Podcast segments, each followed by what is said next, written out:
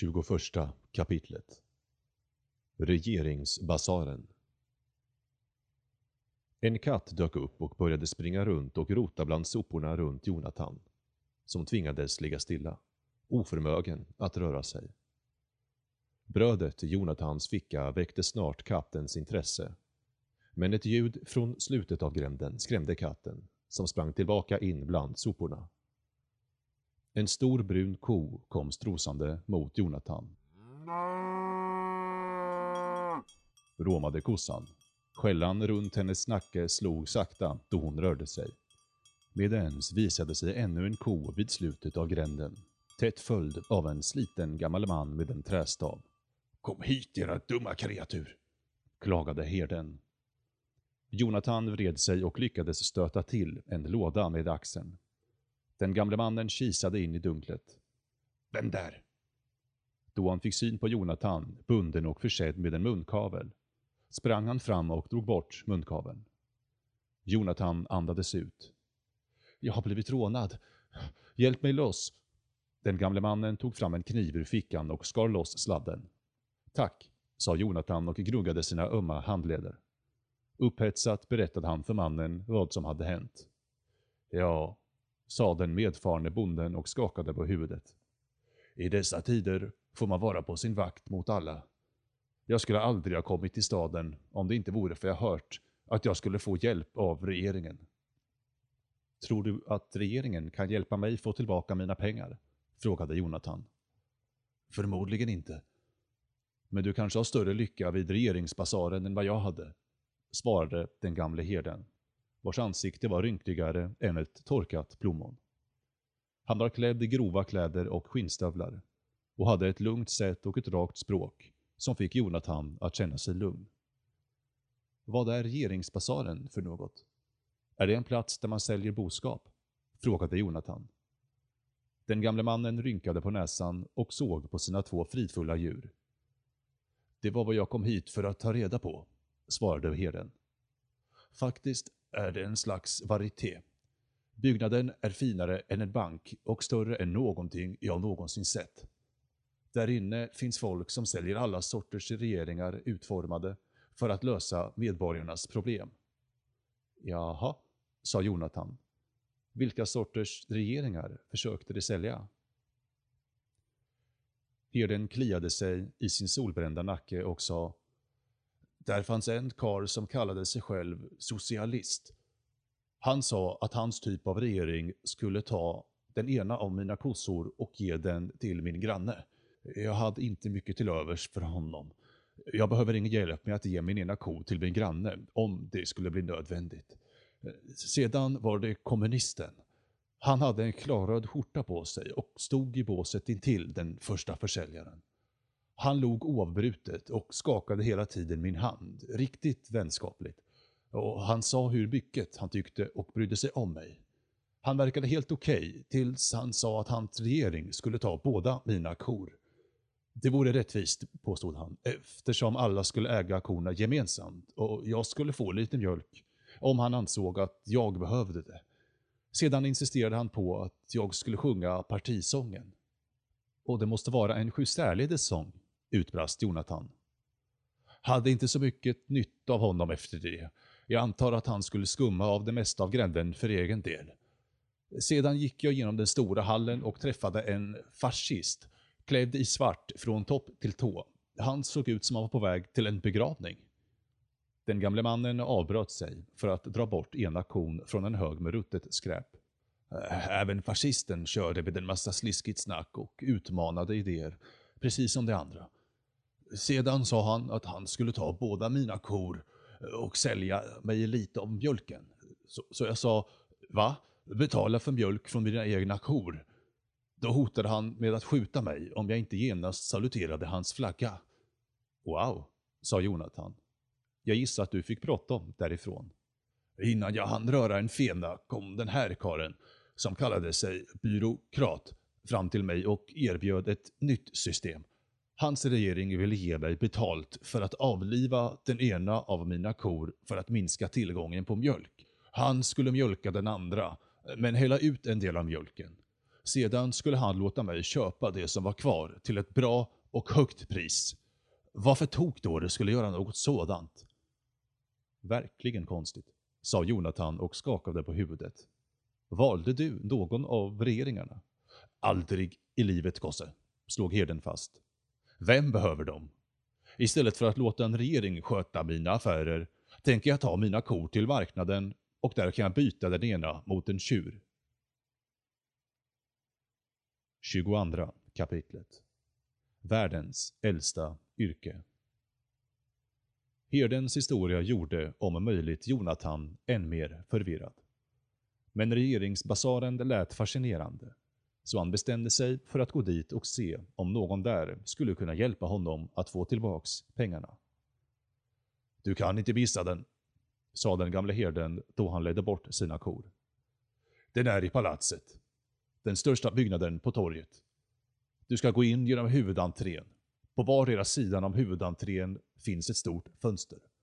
Utanför det högra fönstret köar de som betalar in sin skatt. Och utanför fönstret på vänster sida köar de som plockar ut skattemedel. Det är inte svårt att lista ut vilket fönster som är populärast, skojade Jonathan. Där slog det huvudet på spiken. Varje månad växer den ena kön en aning medan den andra minskar något. Mannen spände kornas träns och tog tag i repet. Till slut, när den ena kön helt har försvunnit, kommer den andra också göra det. Som väntat ledde alla gator till stadens stora torg. Vid torget låg ett fantastiskt palats och ovanför ingången stod i bokstäver huggna i sten. Lordernas palats. Katten från gränden hade följt efter Jonathan hela vägen fram till palatsets breda trappor. Men nu stod han med svansen rakt upp. Katten krökte på ryggen och fräste. Längre än så här tänkte han inte gå. Jonathan sprang upp för trapporna och fram till den magnifika ingången. Framför honom sträckte en trist hall ut sig, med ett tak så högt att taklamporna inte förmådde att lysa upp ordentligt. Precis som den gamla herden hade berättat fylldes hallen av rader av bås, överhängda med olika slags flaggor och banderoller. Folk stod framför båsen, delade ut pamfletter och försökte locka in de människor som kom förbi. I andra änden av salen fanns en enorm dörr av brons, flankerad av stora marmorstatyer och ornamerade pelare. Jonathan gick igenom salen i hopp om att undvika regeringsförsäljarna.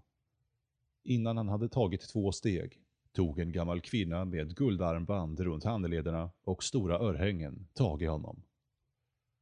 Skulle ni vilja lära känna er framtid, min unge herre? Frågade hon och gled in till honom. Jonathan kollade snabbt sina fickor trots att han inte hade något att bli av med och tittade med olust på den fäskande kvinnan klädd i färggranna sjalar och tunga smycken. Hon fortsatte i aggressiv ton.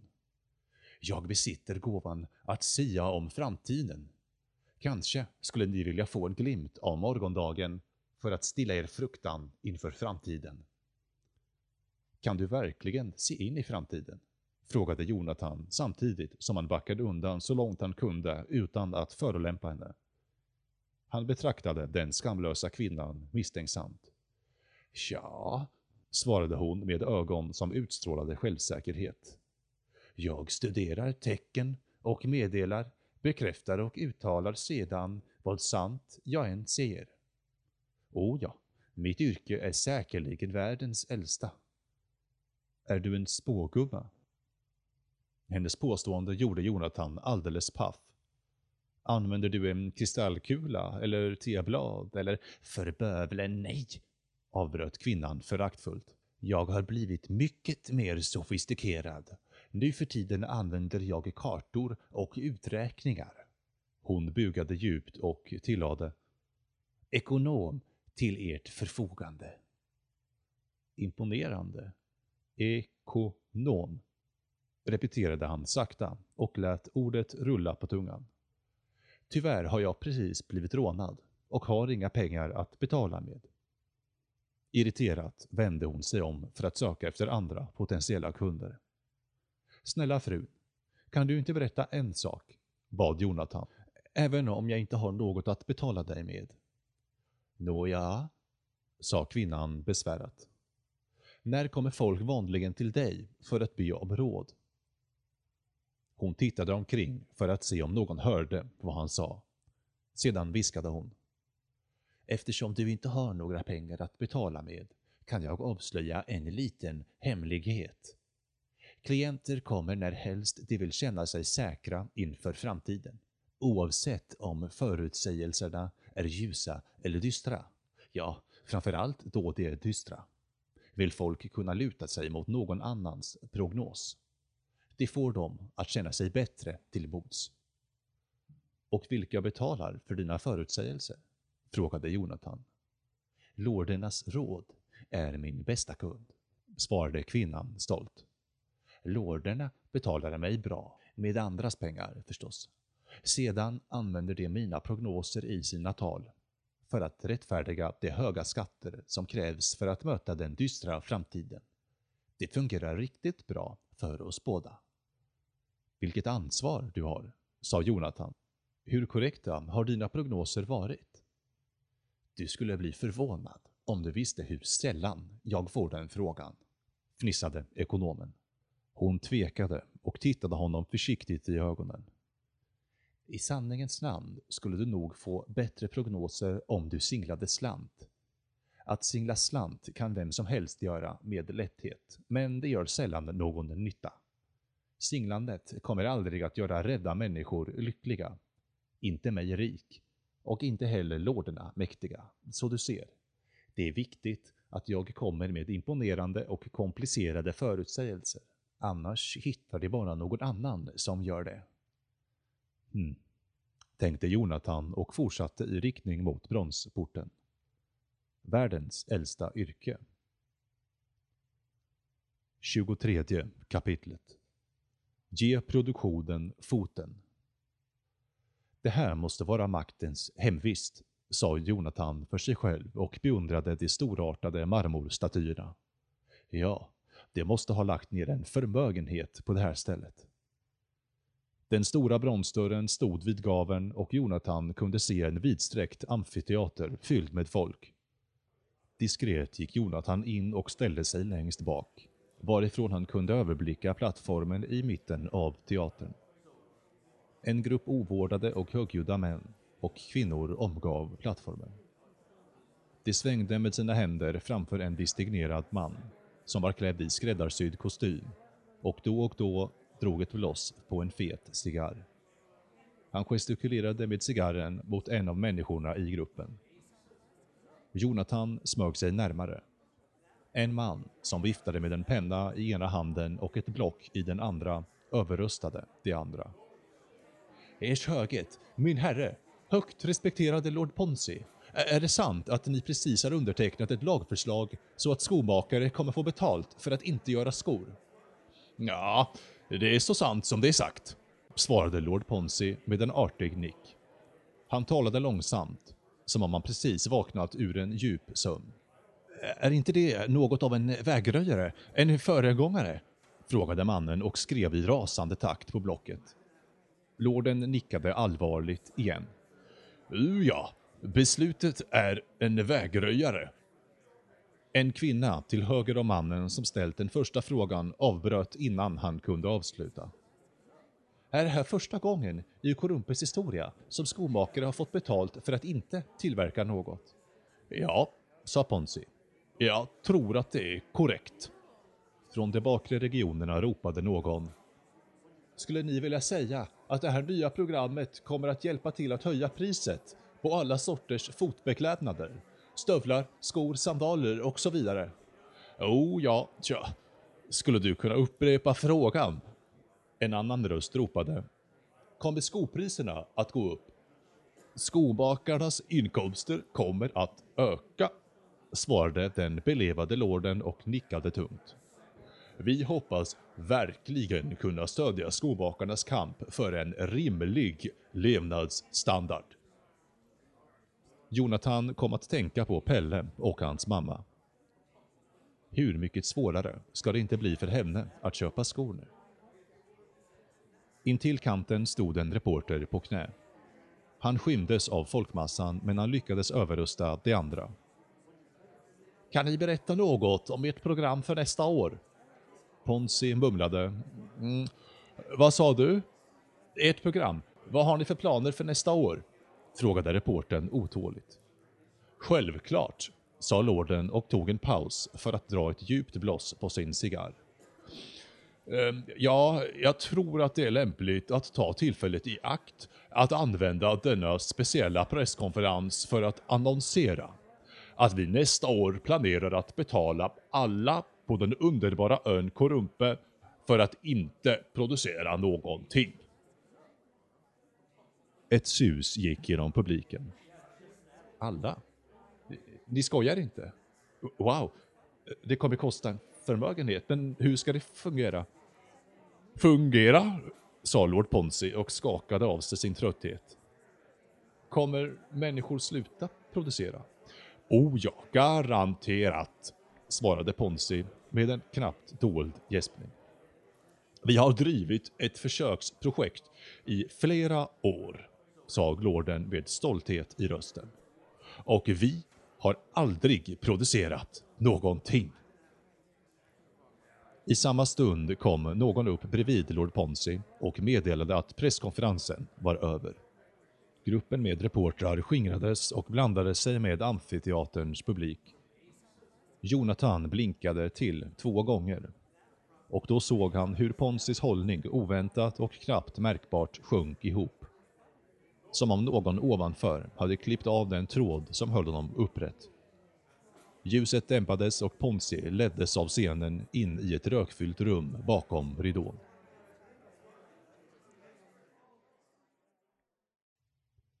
–24 kapitlet. Applådometern. En ensam spotlight lyste upp den tomma plattformen och ur publiken steg ett svagt mumlande. Någon började klappa i takt och snart följde resten av publiken med. Hela stället gengöd av upphetsning och ljud. Till slut hoppade en stadig figur med slickat korpsvart hår upp på plattformen. Mannen var klädd i en glittrande rock och hade det löjligaste leendet Jonathan någonsin sett. Likt en katt hoppade han fram och tillbaka över scenen samtidigt som han hälsade den jublade publiken välkommen. Välkomna, välkomna, välkomna! Jag är Filip, er konferencier, och jag är sannoliken förtjust över att ha alla ni underbara människor med mig i dagens föreställning av Du är där! Och vilken föreställning vi bjuder på! Längre fram ska vi tala med, ni gissade rätt, kandidaten! På var sida om Filip stod 2 idel leende och knappt påklädda flickor. När flickorna började vifta vilt med armarna bröt publiken ut i extatiska applåder.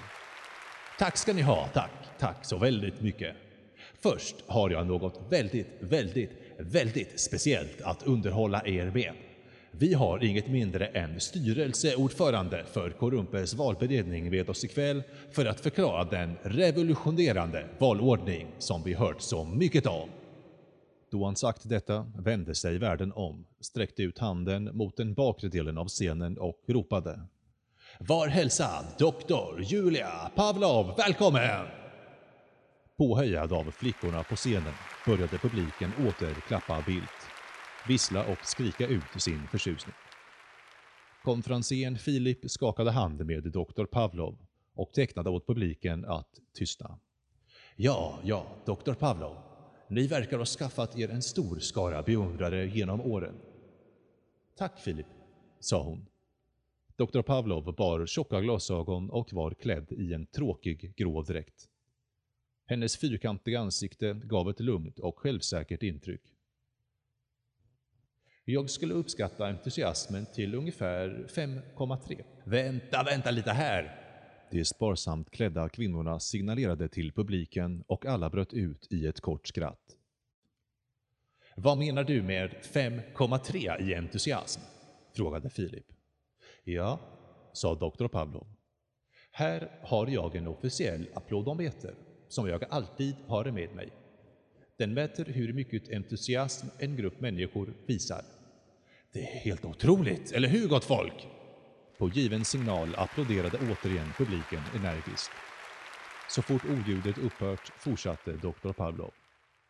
Det var omkring 2,6. Fantastiskt, sa värden. Vad ska ni göra med applådometern? Ska ni använda den i nästa val? Precis, Filip. Vi i Korrumpes valberedning har beslutat att rösträkning inte är tillräcklig. Inte bara siffrorna är intressanta när det ska beslutas om moral, makt, rikedom och rättigheter. Vi känner att entusiasm också borde spela en roll. Det är otroligt, skrek konferencier Filip. Alla började applådera. 4,3, sa doktor Pavlov passivt. Hur ska det gå tillväga, doktor? Doktor Pavlov lyfte sina tjocka ögonbryn ovan glasögonen och för första gången kunde ett leende anas i hennes annars så stela ansikte. I år kommer vi för första gången använda applådometern i samband med ett val på ön. Istället för att fylla i röstsedeln kommer väljarna att stå i båsen och applådera då en lampa tänds intill namnet på deras kandidat. Vad tycker kandidaterna om den här nya valordningen? Frågade Filip. Åh, de älskar den, Filip. Det verkar som de redan har förberett sina anhängare på förändringen. De har tillbringat mycket tid med att lova bort andras pengar till förbättringar för deras anhängare och sådant brukar alltid vara säkra kioskvältare. Ja, tack så väldigt mycket för att du ville vara med och ge oss en förhandstitt på en bättre morgondag. Du kommer väl åter, eller hur? Mina damer och herrar, en stor applåd för doktor Julia Pavlov. När applåderna slutligen dog ut sträckte värden åter ut handen mot den bakre delen av scenen. Och nu, tillfället ni alla har väntat på. Ja, direkt från sin späckade valturné. Här är Jocke Kandidat. En stor applåd! Jocke Kandidat sprang atletiskt över scenen med båda armarna utsträckta samtidigt som han fyrade av ett glödande leende mot publiken. Kandidaten var klädd i en svartvit rutig kostym. Jonathan var säker på att mannen hade det svartaste hår och de vitaste tänder som någonsin fått lysa under en spotlight. Tack ska du ha, Filip. Det är verkligen ett stort ögonblick för mig att vara här tillsammans med alla dessa fina människor. Ja, Jocke, du måste berätta historien bakom den stora historien. Du överraskade alla och fick öns största rubriker på över ett årtionde. Vad är skopet? Direkt på huvudfrågan, Filip. Det är vad jag gillar hos dig och ditt program. Du förstår, jag oroade mig över senaste årens fruktansvärt dyra valkampanjer och följaktligen beslöt jag mig för att göra något åt saken. Jag är av den bestämda uppfattningen att väljarna på denna underbara ö förtjänar mer av samma sak, men för en bråkdel av priset. Därför startade jag Allmänna partiet. Allmänna partiet! Vilken lysande idé! Och du ändrade ditt egna namn, eller hur? Det stämmer, Filip. Så länge jag slätade på mitt riktiga namn, Eliurot rot, kunde jag aldrig riktigt bli folkets kandidat. Man måste ju dölja sina rötter. Det spontana skämtet fick alla att brista ut i skratt. Också Filip och Jocke. Men allvarligt talat, Filip, fortsatte Jocke. Man måste nå ut brett för att vara trovärdig. Och vad gör du för att få ut ditt budskap, Jocke? Allmänna partiet kommer snart ha sina enkla svartvita flygblad, knappar och affischer tillgängliga via alla lokalkontor. Vi hoppas kunna halvera den typiska kampanjbudgeten med hjälp av våra idéer. Konferensen avbröt. Men har du en åsikt i de tunga frågorna? Visst, precis som alla andra partier, sa Jocke. Ur sin kavajficka tog han fram en bunt papper. Här är vårt förslag när det gäller brottslighet. Och här är vårt förslag till åtgärder mot fattigdom. Men Jocke, det står ju inget på dessa papper, sa Filip med en förbluffad blick. Papperna var helt enkelt vanliga, tomma pappersark.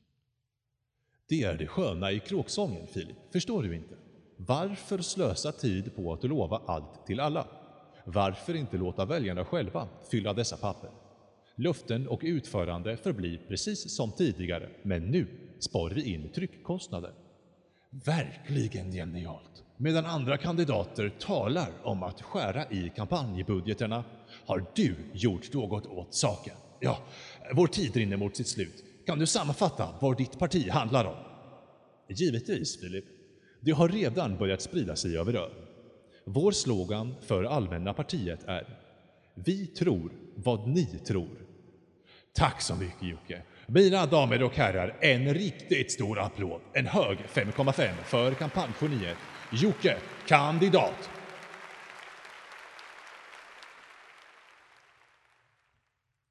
Tjugofemte kapitlet. En som tror. När applåderna började tunnas ut stod Jocke Kandidat kvar utan att röra på sig. Filip ville hålla showen igång. Han knackade Jocke på axeln och försökte leda honom mot utgången. Men Jocke stod kvar och fortsatte le, så konferencieren sträckte ut armarna och tystade publiken. Jocke sa: Det finns någon jag vill att ni ska träffa. Visst Jocke, naturligtvis, men vi har inte så mycket tid. Det tar bara en minut. Jag vill berätta om några av våra vanliga väljare. Vår främsta vanliga väljare. Jocke vände sig om och tecknade åt någon vid sidan om scenen att stiga fram. Ingen kom, men Jocke fortsatte att vinka försiktigt. Som om han trugade ett blygt litet barn. Till slut klev en blek, äldre kvinna fram. Först höll hon sig i ridån. Sedan steg hon försiktigt fram. Filip sprang genast fram för att välkomna den lilla figuren och leda henne fram. Mina damer och herrar, sa Filip nervöst.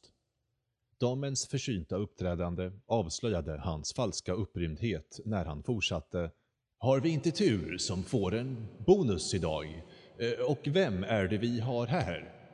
Den gamla kvinnan, som var klädd i en enkel svartvit dräkt, fick Filip att likna en karikatyr. Hennes bleka ansikte var nära nog uttryckslöst. Hennes ögon var blanka och tomma. Håret var grått och ordentligt kammat över öronen. Hon höll hårt i en liten svartvit väska. Kanske innehöll den hennes mest värdefulla ägodelar. När hon kom fram till Jocke började han tala stillsamt.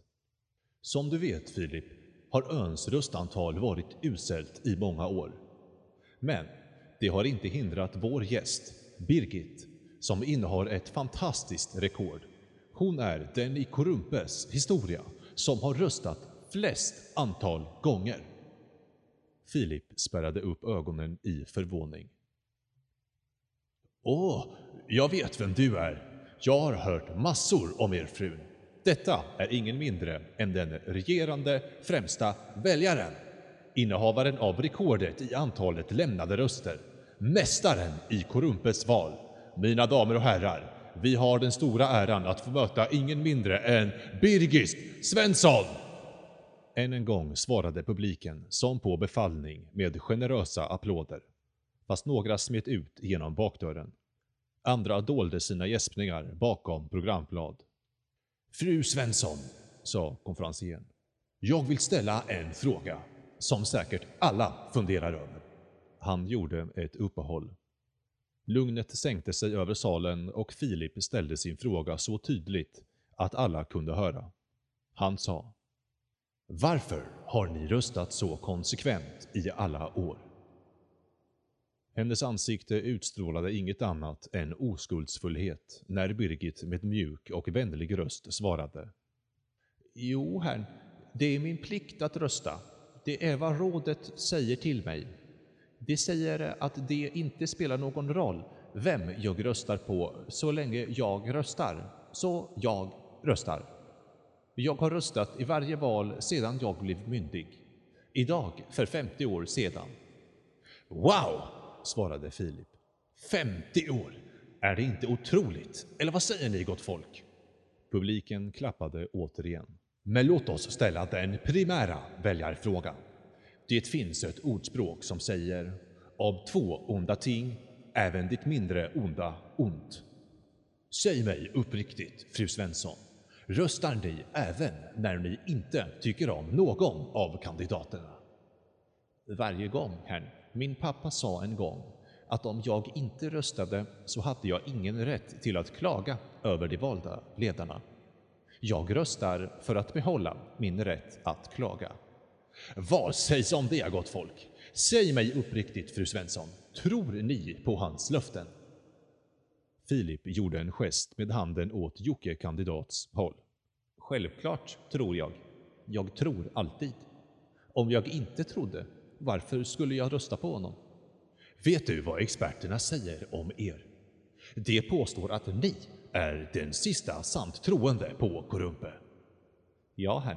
Jag har hört talas om dem, svarade Birgit så tyst att hon nästan inte hördes. Jag tror på dem också. Jag tror på dig. Jag tror på alla.